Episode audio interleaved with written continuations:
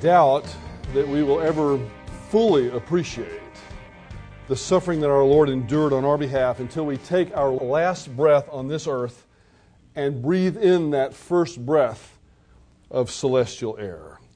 In the moment, in that very moment that we see face to face, the one who sacrificed everything that we might stand on heavenly soil and enjoy fellowship with Him forever, perhaps at that moment, perhaps for the first time, we'll really appreciate the death that Jesus Christ died for us. As we gaze upon those nailed, scarred hands and feet, I suspect that we'll be overwhelmed at the immensity and the depth of his sacrifice and of his love. In that instant, what we've, in a sense, known all along, since the moment we trust Jesus Christ, in that instant, though, it'll be confirmed. It'll also be confirmed that we're not standing there because of any merit of our own. We're standing there because of the love, the righteousness, and the goodness of the one in whose presence we then find ourselves. He did it all. We appropriate the finished work of Christ on the cross by grace through faith apart from works. But we won't be looking at those memorial scars because of anything that we've done.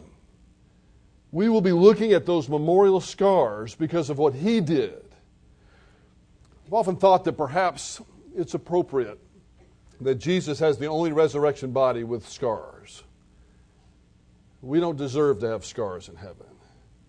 Because nothing that we did in this life, no scars that we endured in this life, put us in the next with Him. Only His scars have meaning. Ours are all a distant memory by the time we get to heaven. But His we'll look upon forever. We'll never forget His scars. For God so loved the world that He gave His only begotten Son, that whosoever believeth in Him should never perish, but have everlasting life. The most significant event in human history is the death and resurrection of Jesus of Nazareth. I include both of those, the death and the resurrection, into one event, one singular event, because it is a package deal.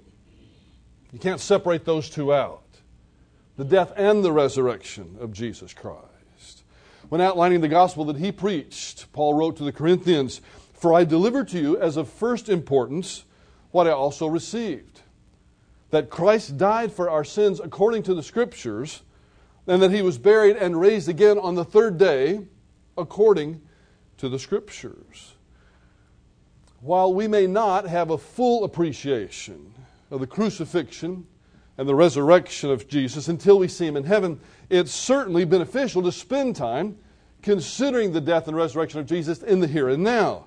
It is a crucial event, the most crucial event, I would argue, in all of human history. I've titled this series, It Is Finished, which is, comes from a statement that Jesus makes on the cross just moments before he died. The phrase in the original Greek of John chapter 19, verse 30 is tetelestai, properly pronounced, tetelestai, and it's rich in theological significance. On one level, Jesus is saying that the mission had been accomplished. What he had come to do is now completed. But it's also significant and that because Jesus' work is completed, there's nothing for us to add to it. So many people worldwide want to say, Yes, I have faith in Christ, and then fill in the blank. I have faith in Christ, and I'm going to join a church. Well, great, I'm glad you joined the church. But joining the church doesn't have anything to do with your salvation. I have faith in Christ, but I'm going to give money. Great, but that has nothing to do with your salvation. Faith alone in Christ alone, not faith plus anything. So there, there's actually a, even a deeper significance to the John 19:30 phrase, tetelestai, it is finished, than just simply mission accomplished. He did what he came to do. He did everything that was necessary to be done. And it's an insult when we try to add something to that. Salvation is ours by receiving a free gift paid for by God Himself. You know, sometimes you see this, these ads on TV, you see ads on billboard free, free, free. Uh, free iPhone, free iPad, free mattress, free car. They can't do that. Somebody's got to pay for it. If somebody's going to give it to you free, somebody still has to pay for it. Well, I've got to tell you, salvation is really a free offer. And it's a legitimate offer because God already paid for it. I've chosen to pick up the biblical narrative with Jesus' arrest in the Garden of Gethsemane for this series. I would like to have backed it up further, but for the sake of trying to keep this into four weeks, we'll start with his arrest. But before we get into that specifically, let's consider some of the events that led up to his arrest. First, in Matthew 26, we learn that the Sanhedrin, at the suggestion of the high priest, Caiaphas, at the suggestion of the high priest, had determined to kill Jesus. They hated him. They viewed Jesus, the Jewish leadership, viewed Jesus as a threat to them both politically and religiously. The Sadducees, who held the high priesthood at the time of Jesus, they were more of a political party. They viewed Jesus as a threat to them politically because they felt like Jesus was upsetting the political apple cart in Israel at the time. And perhaps if, they, if he wasn't silenced, if he wasn't shut up, then the Romans might get upset and start a greater oppression. The Pharisees were upset with Jesus for religious reasons. He had kicked their interpretation of the law, Mosaic law, right in the teeth. That wasn't what he had written. After all, it wasn't the Mosaic law. It was the law of God that was given through Moses. Jesus Christ wrote the Mosaic law, and he knew exactly what its intent was. And he knew that the Pharisees had gone way beyond the intent of the Mosaic law and actually into a false intent.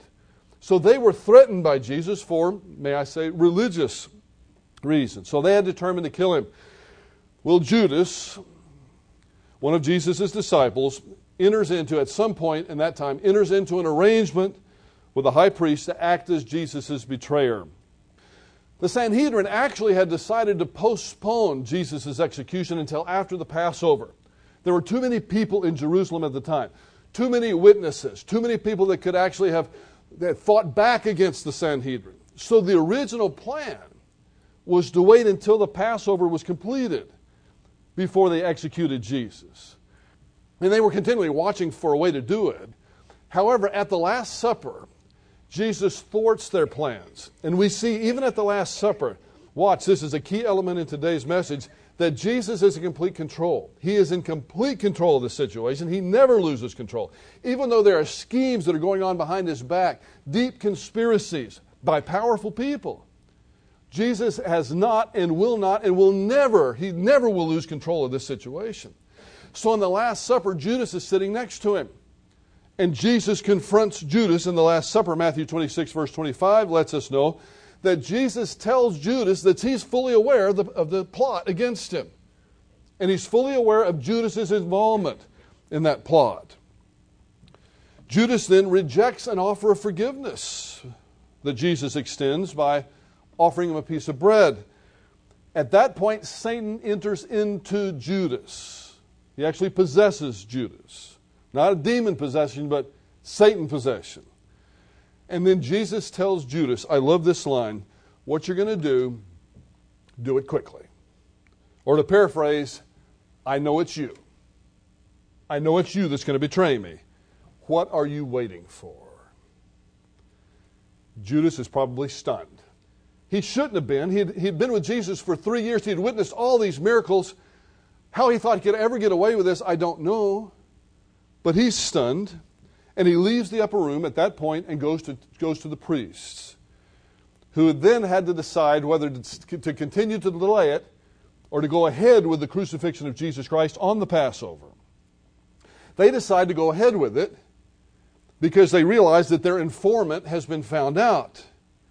So uh, they, they round up a large group, a large contingent of soldiers. This would imply to me that Pilate had probably already been informed that at some point in time we're going to need a group of men to go after this fellow.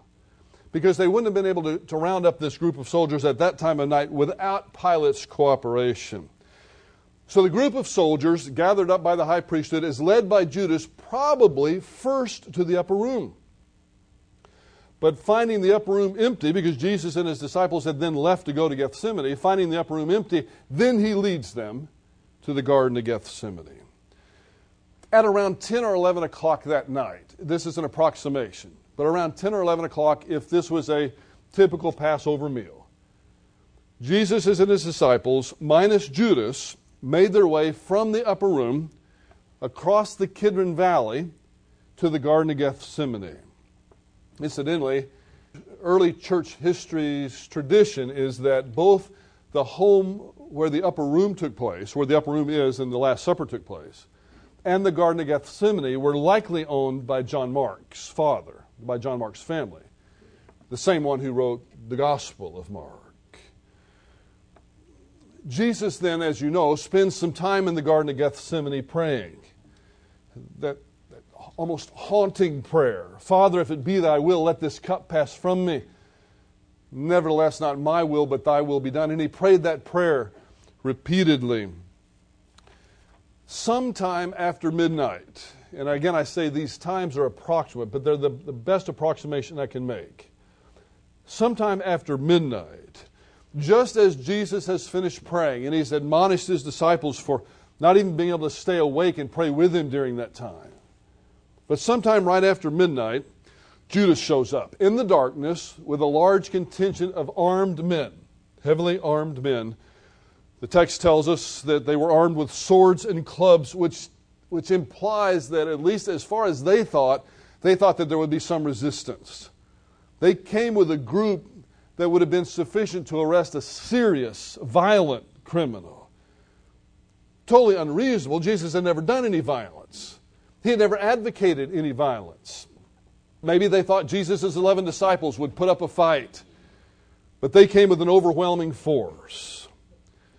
Again, it's very, very important before we get into this arrest narrative for us to remember and have an, a hermeneutical overlay over this passage. It's very, very important for us to remember and to observe that throughout this entire process, Jesus is in complete control of the situation.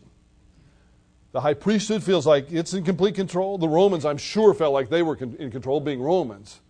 But neither one of those groups was in control. Jesus is in control of everything that's happening. He is not a passive observer the Father had made it clear to Jesus in that intimate time in the garden, that passionate time in the garden, where Jesus sweats droplets of blood from his forehead. He's under so much stress. The Father had told Jesus in some way that's not recorded that the cup was not going to pass from him and that he would be crucified. So Jesus leaves the garden confident, and as Alfred Edersheim once wrote, with no more blood on the forehead, re- resolutely determined to fulfill the plan of God. There was no other way to do it. There was no other way to provide for salvation. Also, something I want you to keep closely in mind from now till all the way that we get to the resurrection. This is really a matter between God the Father and God the Son. Really always has been. But it is really stressed in the narrative from the arrest on that there are a lot of other people there. In a minute, we'll see Peter tries to defend him. Jesus says, No. It makes so much sense. Jesus is no to Peter. Makes so much more sense when we realize that from here on, this is just between the Father and the Son. Yes, the Romans will drive the nails through his hands and his feet, but this is between the Father and the Son because of you and me. This is an intimate moment between Father and Son because of you and me. This is deep. This is incredibly important to every one of our spiritual life because we'll never have the spiritual life that we were designed to have unless we understand this. We've got to start at the beginning and understand what was done for us. Otherwise, we'll have a foundation of sand and we'll never be the servants of the Lord that we were really designed to be. When the mob comes up, so much love what happens here. Jesus doesn't wait for them. You, you have to remember it's dark, there's no street lights, there are no gas lights or even torch lights out there. The, the Romans contingent, along with the Jews that came, this large band of men, had torches with them, but it's dark. The Romans really don't know who Jesus is. That's the whole reason for the betrayal. It's going to be dark. They want to make sure they get the right man. Many people would have turned tail and run at that point but not Jesus. He resolutely goes out and meets these men. He is not the least bit afraid of them. He is in complete control. He goes out and meets them. So there's no mistake. It's already been planned. Judas would betray Jesus with a kiss, that eternal kiss of betrayal. This is a common form of greeting, was a common form of greeting in the Middle East at the time, still is today. Even between males, a kiss on the cheek. And that's what he does. And as Judas approaches Jesus, Jesus looks him square in the eye and asks him, well, Judas, is it with a kiss that you're betraying the Son of Man? Once more, Jesus is giving Judas an opportunity to turn away from this. I mean, the arrest is going to happen. But Jesus is giving Judas one last opportunity to place his faith in him. No, Judas was not a believer. I wish he was. But the biblical text is clear he was not.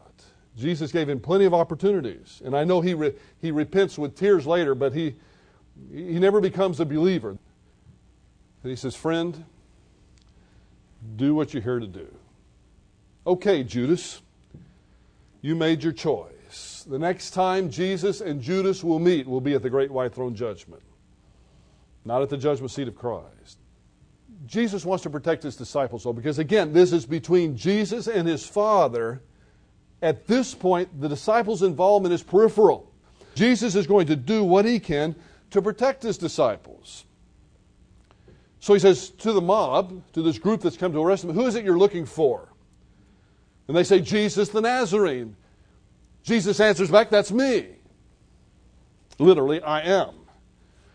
Then something incredible happens. This mob, this armed mob, standing up in front of an unarmed man who has come out to them and told them who he is.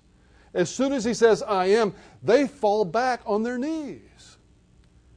It's unclear whether this is some sort of miracle or they're just utterly impressed. I would vote for the miracle because the Romans aren't that easily impressed. But they fall down. Jesus is demonstrating that he's in complete control. This will make sense when Peter pulls out the sword in a minute. Remember, Jesus is in control. So once more, he asks as they're on their knees, Who's it you're looking for? And they say, Jesus the Nazarene. He said, I told you that's me, Jesus says. If you're after me, then let them go. He's a shepherd to the end. Well, at that point, the guards knew who Jesus was, so they grab him, they arrest him, they bound him. And then Peter, in this token resistance, pulls out a sword, tries to kill Malchus, but he misses and cuts off his ear. And then Jesus touches Malchus's ear and says, That's not what we do, Peter. All who take the sword by the sword will perish. That's no sensible way to proceed under these circumstances, even if it seemed like it was an indication of loyalty to Jesus. Now, I've got to stop here because I know many of you are like me. And there's a part of me that admires what Peter did. I have to appreciate it. He's the only one that stood up for his friend. He's the only one. And Peter apparently is willing to die for Jesus right then. They'd had that discussion in the upper room, and, and Jesus has already said, No, you're going to betray me. Peter says, No, I'm going to die for you. No, you're going to betray me. Peter's showing him that I'm not going to betray you, I am going to die for you. And Jesus stops it. Now, why would Jesus stop it? Because it's not about Peter at this point. If all the disciples were armed and put up armed resistance, Jesus would have stopped it. It's not about them. This is between Jesus and his Father. Peter's participation is peripheral at this moment. That's why Jesus says, Put away that sword. This is not the time. There will be a time when Jesus fights, but it's going to be in the future. And when he fights, there will be no resistance that can stand up against him. But the time is not now. Jesus says, if I wanted to, I could call 12 legions of angels to help me. Now, one angel could have cleaned up the whole mess, you know how much 12 legions is? At full strength, and by the way, Roman legions were seldom at full strength historically, but at full strength, the Roman legion was 6,000 men. 12 legions of angels would, if my math is right, be 72,000 men. 72,000 angels, rather. That's massive force. Jesus said, I could do this without you, Peter. What he's saying, this is between me and my Father, but it's about you, Peter. I'm doing this for you. It's about you, too. It's about me. Jesus turns to this mob and he accuses them of cowardice. He tells them, I've taught openly in the temple. You, you could have arrested me any time you wanted to. Why are you cowards coming here and arresting me at night in the dark? The answer is they're despicable opportunists. They were terrible people. There's no question about that. They were terrible sinners. These were the kind of people that Jesus was going to die for later. These kind of despicable people. These sinners, these horrible people that Jesus was going to have to hang on the cross were to pay for those sins. Just like you and me. They were despicable but in God's eyes, no more despicable than the rest of humanity for which Jesus would die. Do you see why we've got to get this? We've got to realize from whence we came, or we're going to never know where we're going. At that point, all the disciples, as had been predicted, all the disciples deserted Jesus and fled. They feared for their lives, probably for good reason. First, they wanted Jesus, but then after they had executed Jesus, it's very likely that they would go after the rest. The soldiers don't chase down the group. All of them get away. Two of them will come back. Peter and John will come back. I've taken this walk personally from the Garden of Gethsemane to what they think is Caiaphas' house. Archaeologists are not perfectly convinced that that is indeed the home, the one that's excavated. It's about 45 minutes, maybe on a good day, 30 minutes with the mob at night over rocky soil. It probably took them about 45 minutes to get back to the palace of Caiaphas. I say palace because it was a large dwelling place. And then Jesus is going to go through trials. I'm going to call these the religious trials of Jesus. It's going to take all night. These trials start perhaps at about 1 o'clock in the morning. If, all, if the arrest takes place at around midnight, if they get to Caiaphas' home at around 1 or close to it, then these trials will take place from approximately 1 o'clock in the morning till 6 o'clock in the morning. And it, they take place in three phases. First is a very short one. Maybe it only lasts about five minutes. It's a trial before Annas. We'll talk about him in a moment. The second trial is the one that lasts all night long. This is the trial before Caiaphas, the actual high priest at the time. And then there'll be another short trial right as day is breaking in the morning by the Sanhedrin.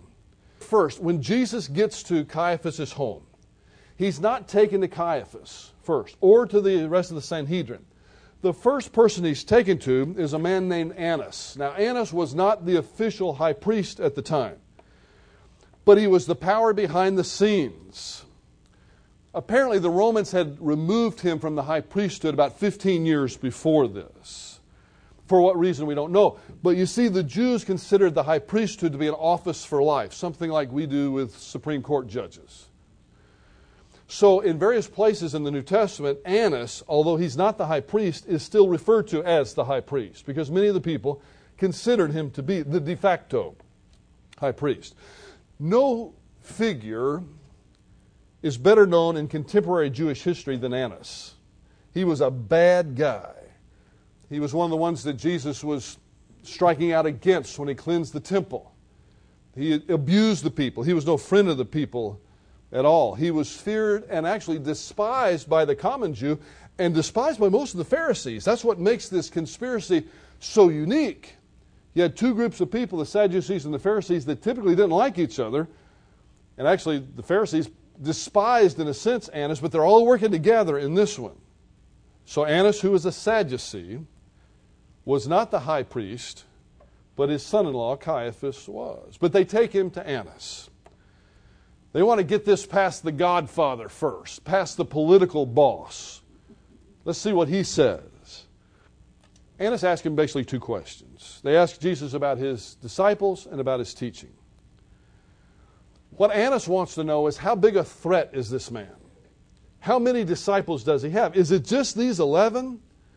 If it's just these 11, then we'd have nothing to worry about. But if there are thousands of them out there, remember this is just shortly after Palm Sunday. If there are thousands of them out there, we've got to do something about this. Well, Jesus answers Annas in a way that Annas doesn't particularly care for. He's not used to being treated this way, but remember, Jesus is in complete control of this situation. He is not ceding control to anybody, including this vermin that he's standing in front of.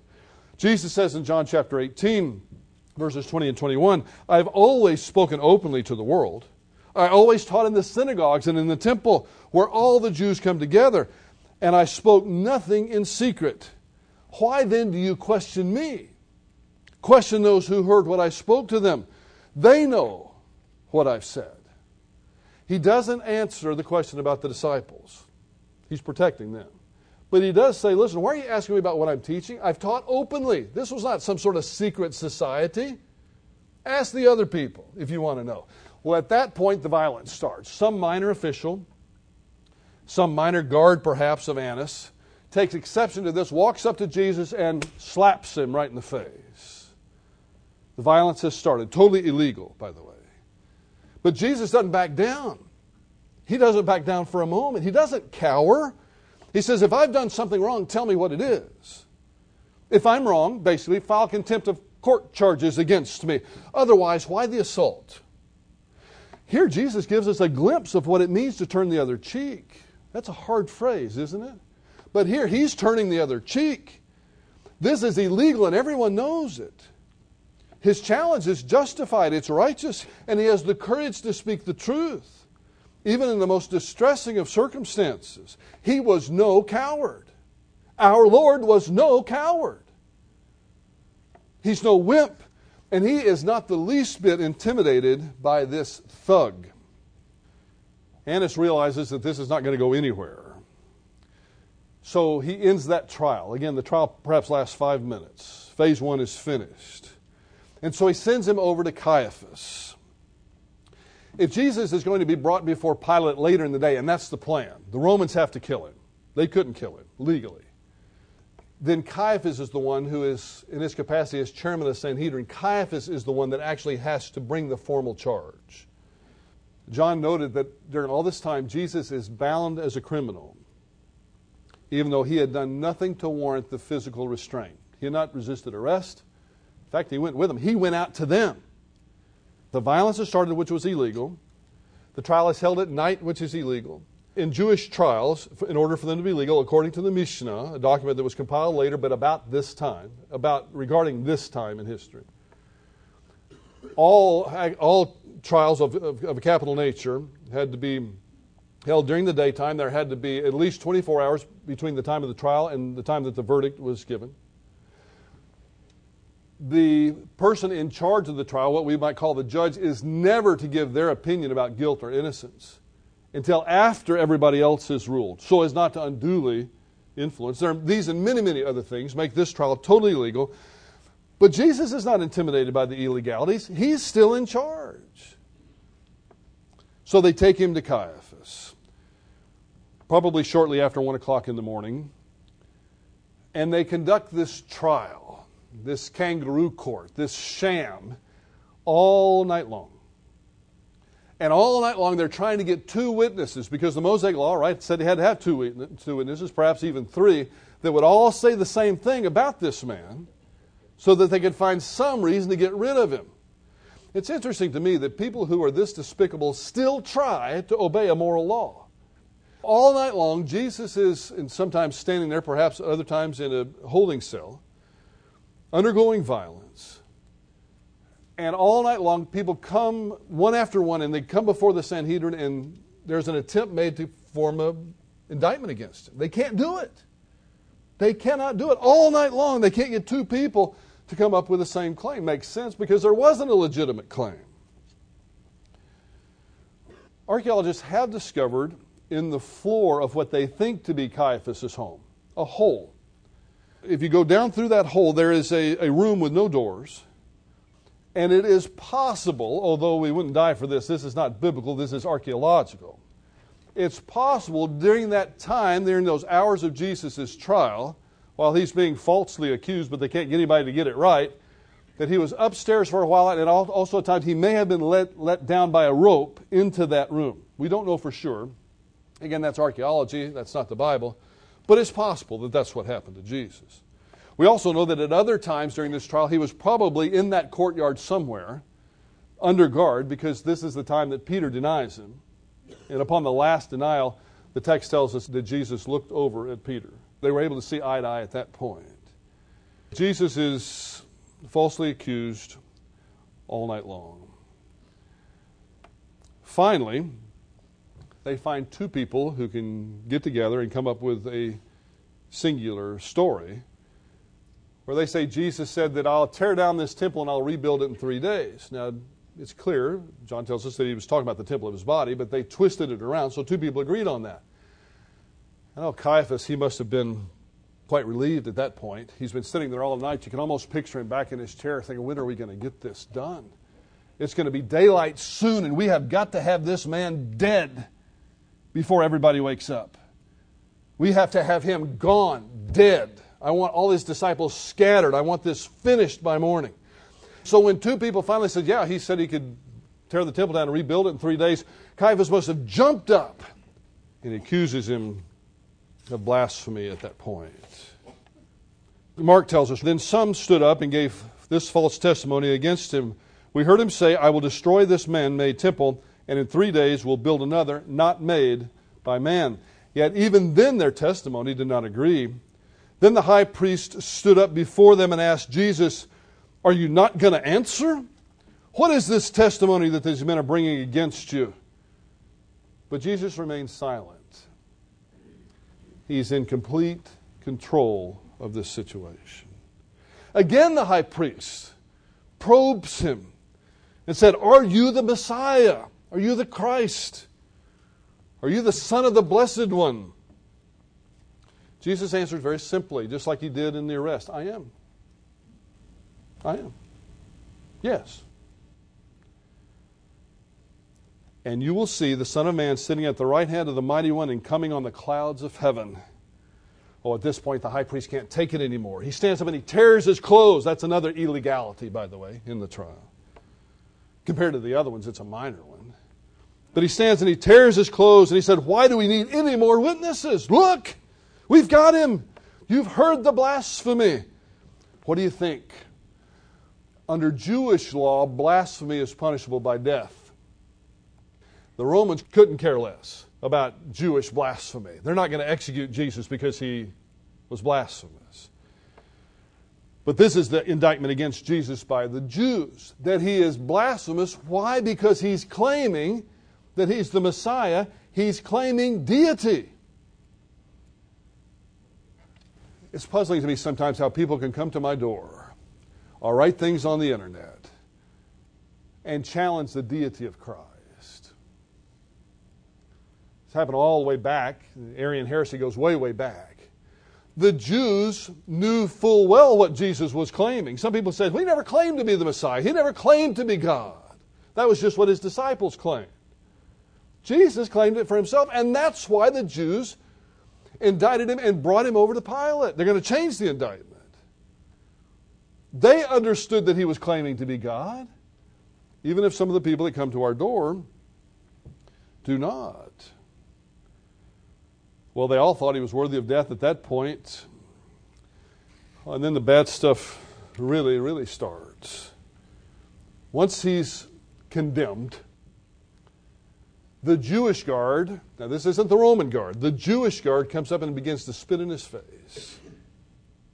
The Messiah, the one that will die for them shortly, has his face spat upon. They blindfold him and they strike him repeatedly over and over again and say, Prophesy who it was that just hit you. Tell me if you know. This is beyond terrible. But this is part of what Jesus went through for you and for me. Yes, I know it was those three hours on the cross where he actually had the sins of the world imputed to him and judged. But don't shortchange what he went through in those steps that got him to the cross. This is what he did for you and for me. If it's me, you don't have any salvation, and neither do I. Because if I had the power that Jesus had and somebody spat in my face,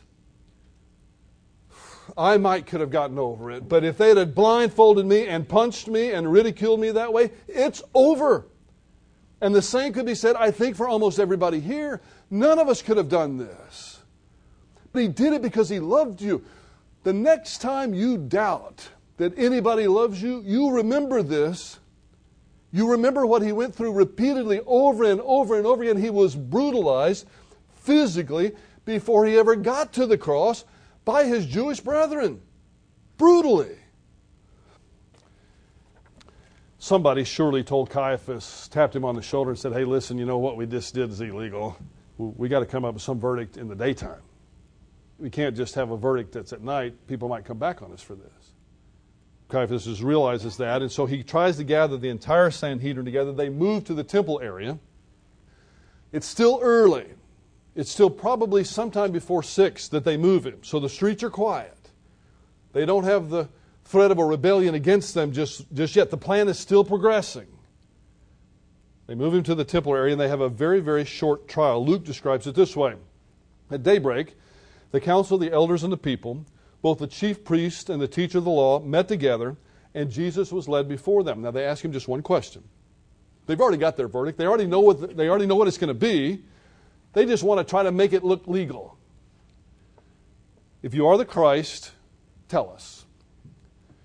Jesus answered, If I tell you, you will not believe me. And if I ask you, you would not answer. But from now on, the Son of Man will be seated at the right hand of the mighty God. They all asked, Watch, are you then the Son of God? He replied, You are right in saying that I am. Yes, I am. Remember, he says this through bloodied lips by now, through eyes that were, I'm sure, almost closed with swelling. Then they said, What do we have? What do we need any more testimony for? We've heard it from his own lips. It's now about six in the morning, shortly before daylight, or just as the dawn is breaking. Jesus is in the temple. And he's telling him, Yes, I'm the Shekinah glory. I'm what left here a long time ago. So Jesus was guilty of blasphemy. He claimed to be God.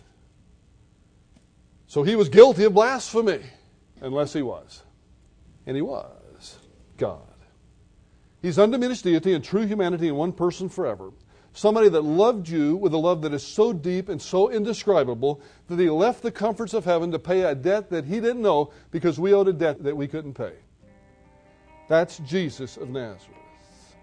He died, he was brutalized for you and for me. Never, ever forget that.